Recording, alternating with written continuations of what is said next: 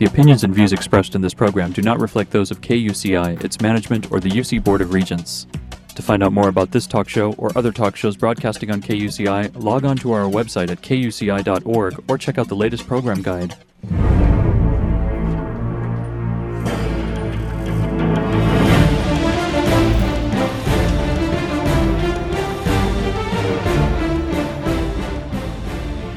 You're listening to KUCI 88.9 FM in Irvine and KUCI.org on the web.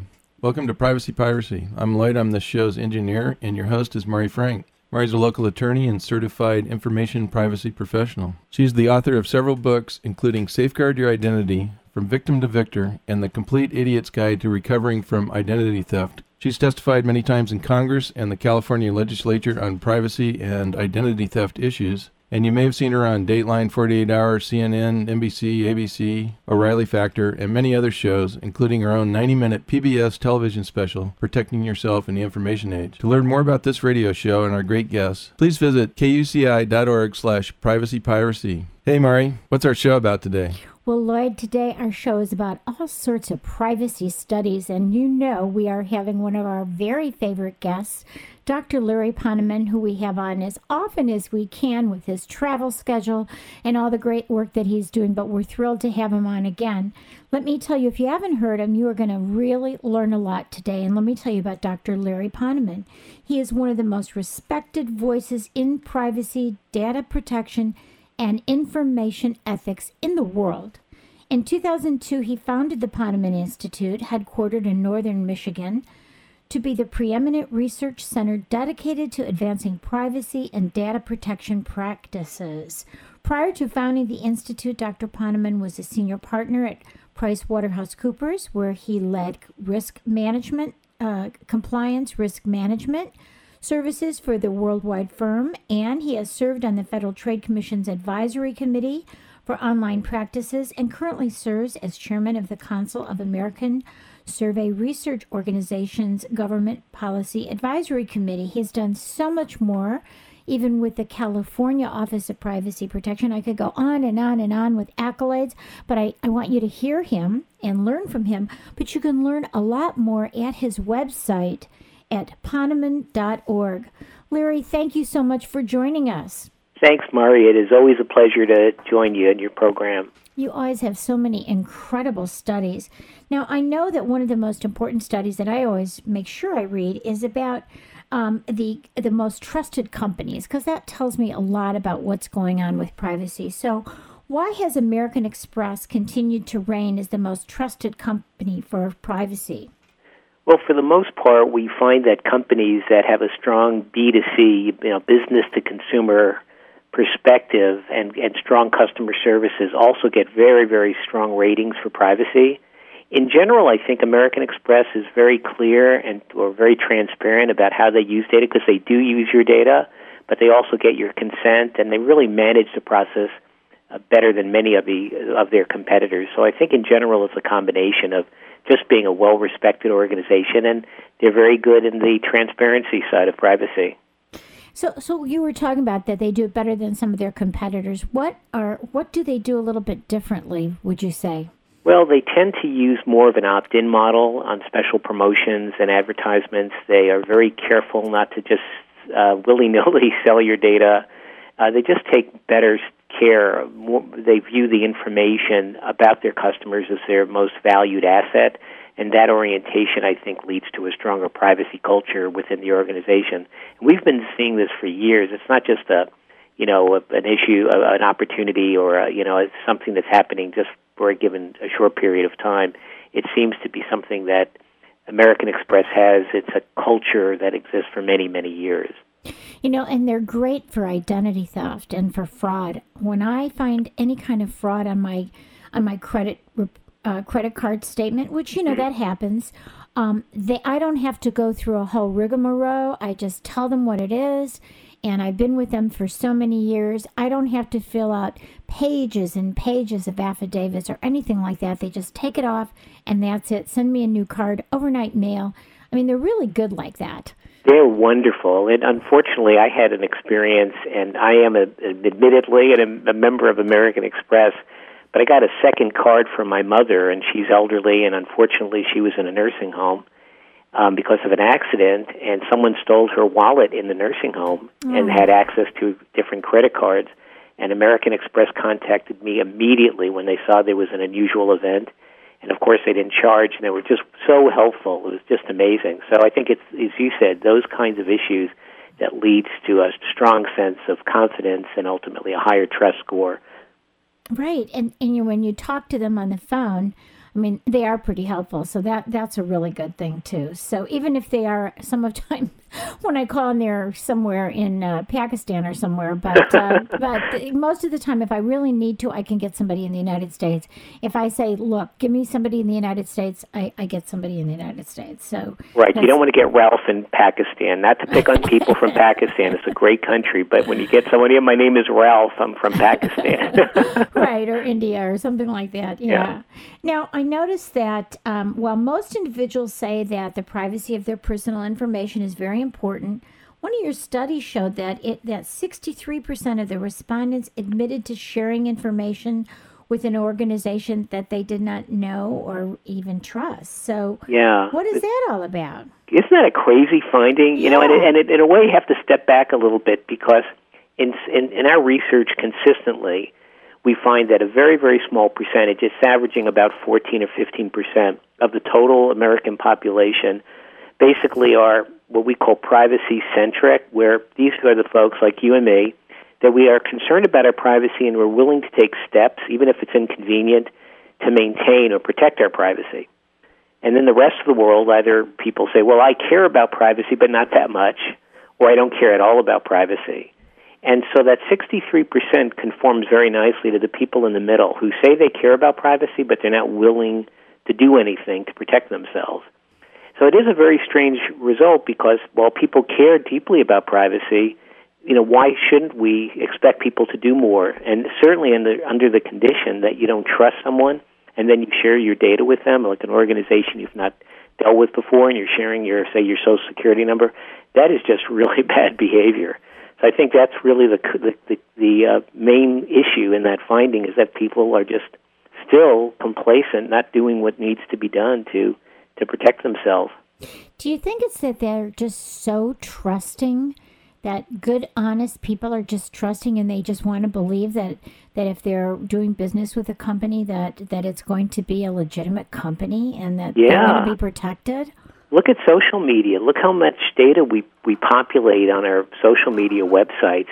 You know, the things that we do and tweeting and it gets to a point where it's absurd. Like why are people doing this? If people are concerned about their privacy and they want more control over their information, why are they doing things that are just completely against privacy? So I think you're right. Part of it is is this need to, to believe that organizations that are going to sell you a product or provide a service are trustworthy you don't have to read the fine print, you just accept it. Or the belief that there are laws and regulations that are really protecting you as a consumer.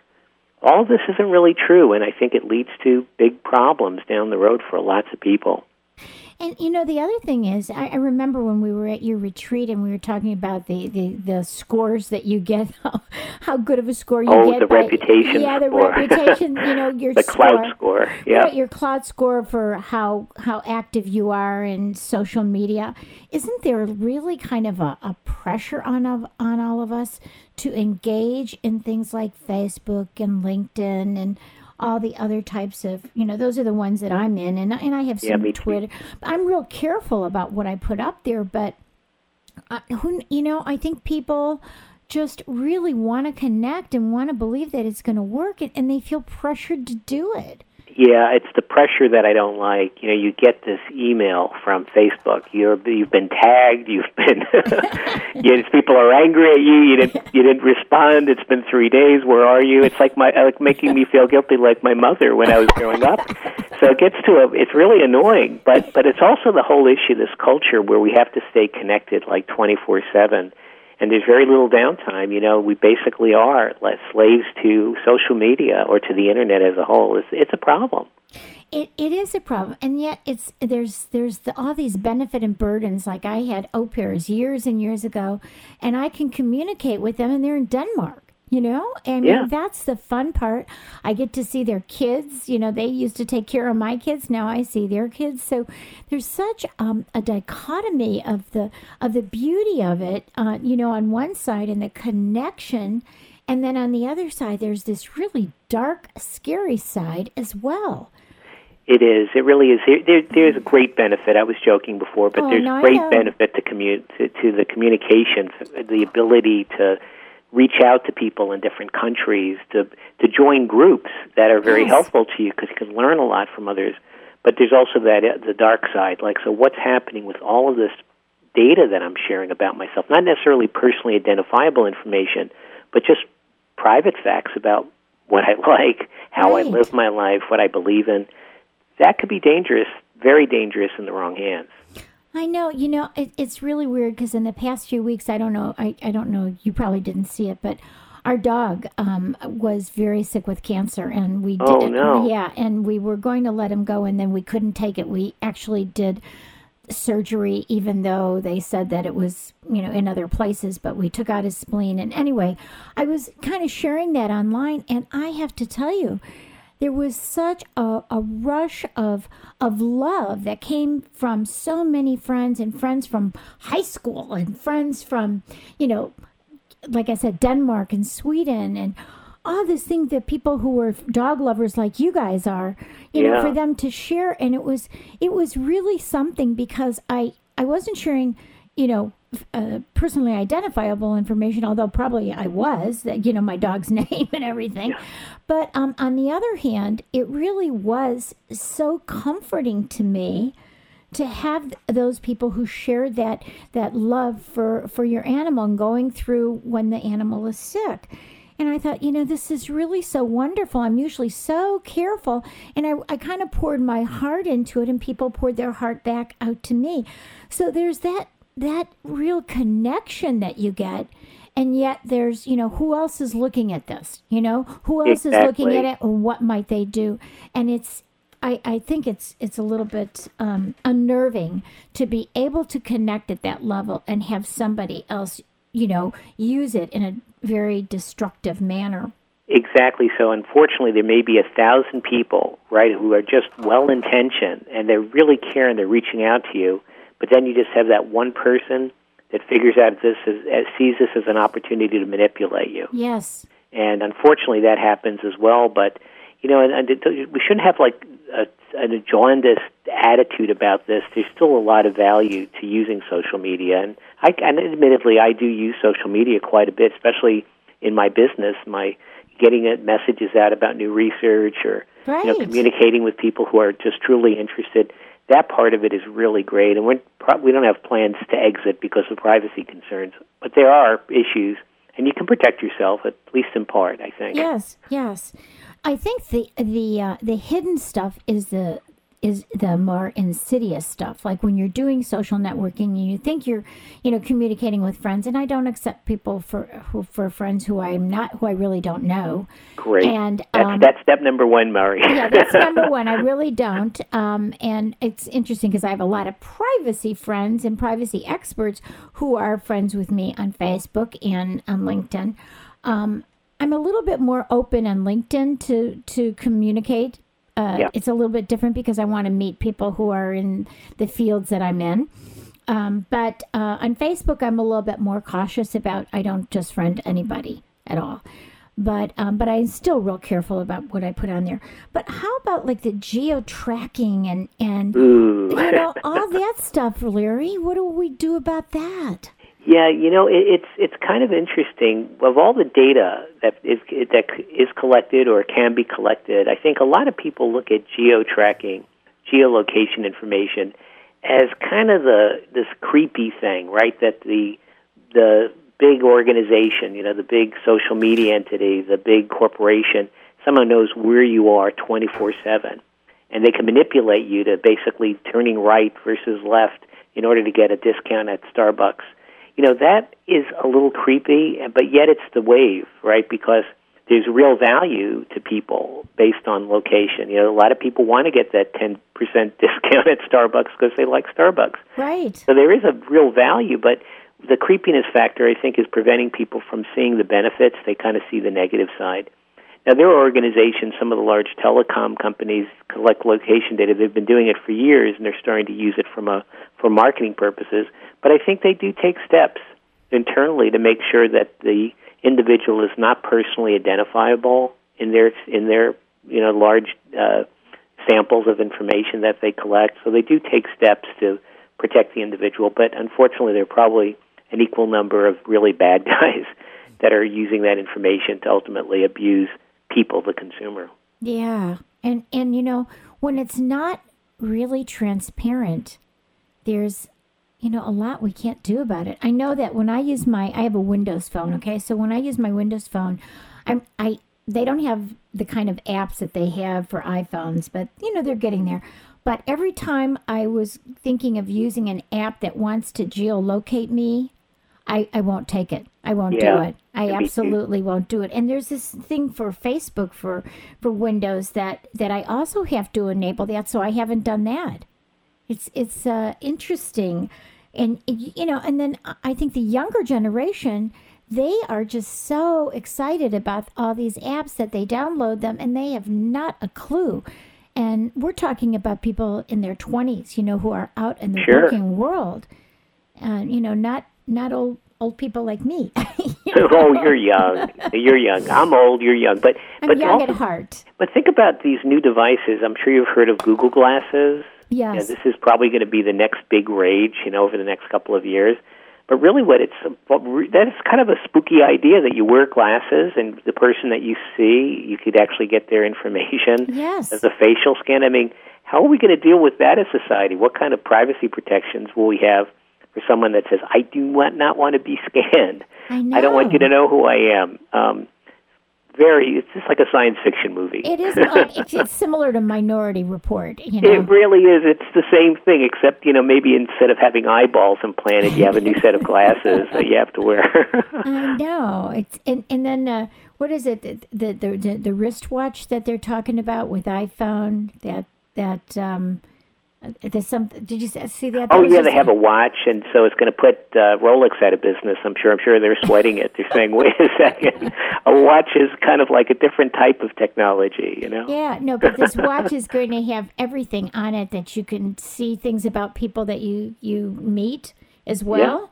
And and of course, then you can watch TV on. I don't know who'd want to watch TV on a watch. I mean, that would be kind of tiny. You, you know how scary it is. Like people, it, it, go back in time, like 20 years ago, okay, or 15 years ago, mm-hmm. and people like who were talking to themselves in a public place were deemed to be insane. Basically, now you go to a I don't know an airport and everyone's standing there talking to themselves. Why? Because they're you know they're talking to their smartphone, but it's in their pocket. It looks just really weird.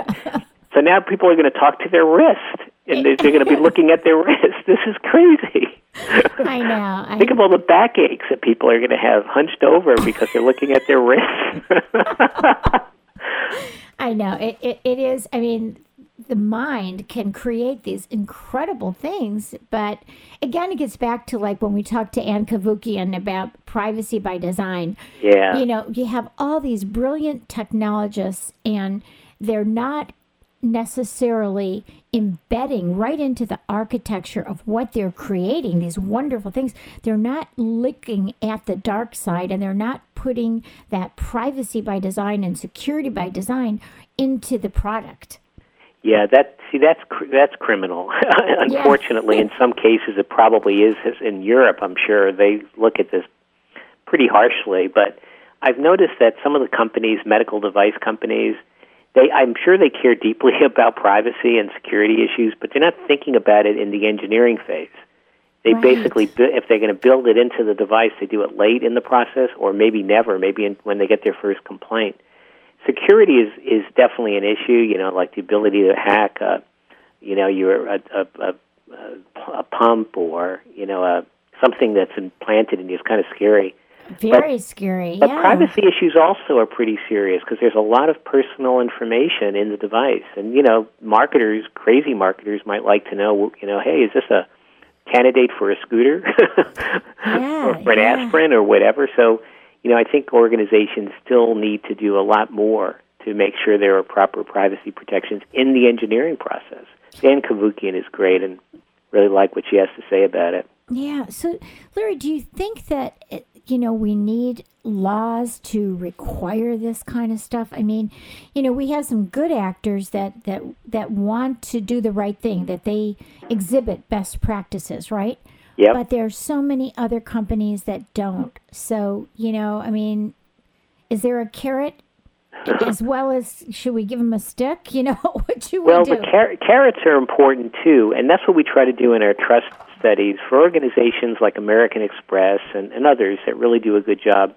You know, they should be rewarded, and I and and basically they are because probably their customers are more loyal and they have a lower churn rate as a result of good data protection practices. But, but really, there's a small group of companies that seem to do it right, and a much much larger group of companies like the least trusted companies list that we don't publish, there's a large number that just don't care about it until you know they care about the lawsuit right. or the regulatory action. So I think that's where the laws need to be strengthened. The problem with lawmakers and laws, a lot of the laws are just silly, or they're outmoded, or they don't work anymore. Like FIPPs has been around for ages, and it's basically true today because it's at a principled level. It's not at the detailed level. But if we try to establish requirements with detail, it's probably going to become obsolete. You know, Yes. very very soon after it's legislate. You know, the the bill becomes law. So the the, the issue is how do you get the, that right balance? And it's it's very hard. Yes. You know, I really like the Canadian way that they do things, you know, with these privacy commissioners because they can um, take enforcement actions, but they have a whole ombudsman office where they try and resolve these things in a fair way as quickly as possible to help the consumers. And we really don't have that. We have so much, such, uh, I think, challenges. Like I have this poor guy now, oh my gosh, and it's been going on. I think I even told you about it last year where um, his um, he was a victim of criminal identity theft and worked at LAX. I even had him on my show because it's so. Oh, I remember him. Sure. Yeah, and TSA. Um, I don't know. We still can't get the background check. We've done a Freedom of Information Act request in 2010 that we still haven't gotten. I've um, it, there is a lawsuit going on trying to get this information, but we can't even get the background check. And he is literally homeless now. And, Wow, how and I. I wish I could put him on TV. I wish I could get, you know, 60 minutes or something because my show is not 60 minutes. But, but it is, I mean, this kind of stuff where people who are victims of criminal identity theft can't get a job and they can't really get help and then they have to go through these long uh, lawsuits where they're out of you know they're out of work for years Yeah. okay and Yeah, so we, we if if something like this if we had an ombudsman um, type thing within a, a commission like they do in canada that could be resolved much earlier and we don't have that we really Mari, don't have that. I'm completely with you on that. We basically have a system. It's kind of like the zero one, right? In other words, you basically comply with the law, and you're okay. You're a one, or you don't, and you fail, and you're a zero. And there are shades of gray. You know, sometimes laws work for the majority, but occasionally people fall through the cracks. So you know, it's really hard to basically recover from an issue like identity theft. And if we had more protections in place, I mean, that would be helpful. But basically, a lot of organizations are looking at the numbers and they're willing to sacrifice people because of taking certain types of privacy and data protection risks. It's kind of like a self, you know, they take- do a, a self assessment and they say, gee, if we basically, you know, use this data for these purposes, there's some risk that someone's going to get hurt. But it's like tobacco cases. yeah you know, only so many people are going to die from cancer, and we can make a lot of money selling cigarettes. yeah So it's it's a, it's a big problem. But I think that the ombudsman approach is brilliant, and I think really ultimately it's not about law for the sake of law. It's about helping people. yes And it may be a small number. It may be you know just a few million people. But you know if it's, and if you're that one one person in that group, and you lose your job, your home, your family, it's a big deal. yes And that's where government could be very, very helpful. So I do like the Canadian model. Yeah, because they can even after go go after governmental agencies. Because I was telling Anne, you know, Cavoukian about this case, and this is with TSA who won't give us the background check. Not So- surprised. yeah, yeah. So you know, They I have, mean, they have nice uniforms, though. By the way, I'm not sure if you noticed. Yeah, yeah. I notice. I always laugh when they pat me down because when I don't, you know, I haven't wanted to go through that machine, so I get it back. I hate that machine. It's terrible. And they still pat me down. I don't know what it is. They like to pat me. It's just not. well, I just told them, look, hey, you know what? Give me a rub my neck, you know, give me a little massage while you're that's at it. okay. Yeah, that's fine. Yeah. So you have this interesting study. Um, it's called "What's Your What's Yours Is Mine: How Employees Are Putting Your Intellectual Property at Risk." oh yeah. And you know, we're here, we have our own little Silicon Valley here, like, you know, Irvine and Aliso Viejo. So why don't you just tell us a little bit about that study and what you found out? Well, we we we studied this whole issue of information loss or theft in organizations, and not necessarily by criminals, but by just the average person that's just not careful. And the reason why these things occur because companies just don't have policies, or if there is a policy, it's not strictly enforced, or people feel like that it's it's part of their job, their prerogative is to move data from you know a cor- corporate system or at your office at work to your home or to uh, Starbucks or to uh, you send it or to you know these kinds of issues create lots and lots of risk for organizations. And what we wanted to do in the study is find out if people, the average rank and file employee, really saw it as a problem, or did they think it was just a non-issue for them? And unfortunately, we found that the majority of people said, you know, we don't see this as a big problem. You know, we don't really understand why companies would worry about, you know, taking data and putting it into a browser-based file sharing application. I just picked on YouSendIt, so Dropbox is another example. Right. And it's and it seems like it's a pervasive problem not only in this country but in other countries that we studied as well. The remedy, of course, you know, obviously is for organizations to do bet- a better job educating employees because it's not again about bad people, although there are some. It's about good people making huge mistakes. And if that data leaks or gets into the wrong hands, like intellectual property, it could actually be really costly to the organization. And they would never really know that there was this leak. That's the other side of the equation the inability to enforce policy. Oh my gosh. It's uh, a it's depressing. It, it, it is it is because I mean you want to trust your employees and you want to empower your employees but at the same time there there has to be some good training for these people to understand the ramifications of what they're doing and that doesn't always happen right Yeah, it doesn't always happen, and a lot of organizations figure, look, if they're going to train their 10,000 employees, and each employee spends an hour in training, that adds up to maybe a hundred thousand dollars of cost or a million dollars of cost. But if you lose one document that has the design of a new aircraft engine, for example, it gets into the hands of a competitor or a nation-sponsored competitor like China, that's like billions of dollars of cost. I don't think people think of data as having real serious monetary impacts to the company, which it does, of course. And you know, Larry, we are out of time, but I want to make sure you just give your website for all the wonderful work you do. We love you. We miss you and we hope to see you again. But give your website. Absolutely. It's always a pleasure, Mari, and the website is www.ponemon.org. O-R-G. Thank you so much, and you take care. We'll be Thank talking you. to you again soon. Thanks. Thank you. You've been listening to KUCI 88.9 FM in Irvine and KUCI.org on the net. I'm Mari Frank. Join us every Monday morning at 8 a.m. and visit our website at KUCI.org slash privacy piracy. Download podcasts, listen to archived interviews, and see who's coming on. Write us emails. Thanks. Bye. Stay private. The opinions and views expressed in this program do not reflect those of KUCI, its management, or the UC Board of Regents.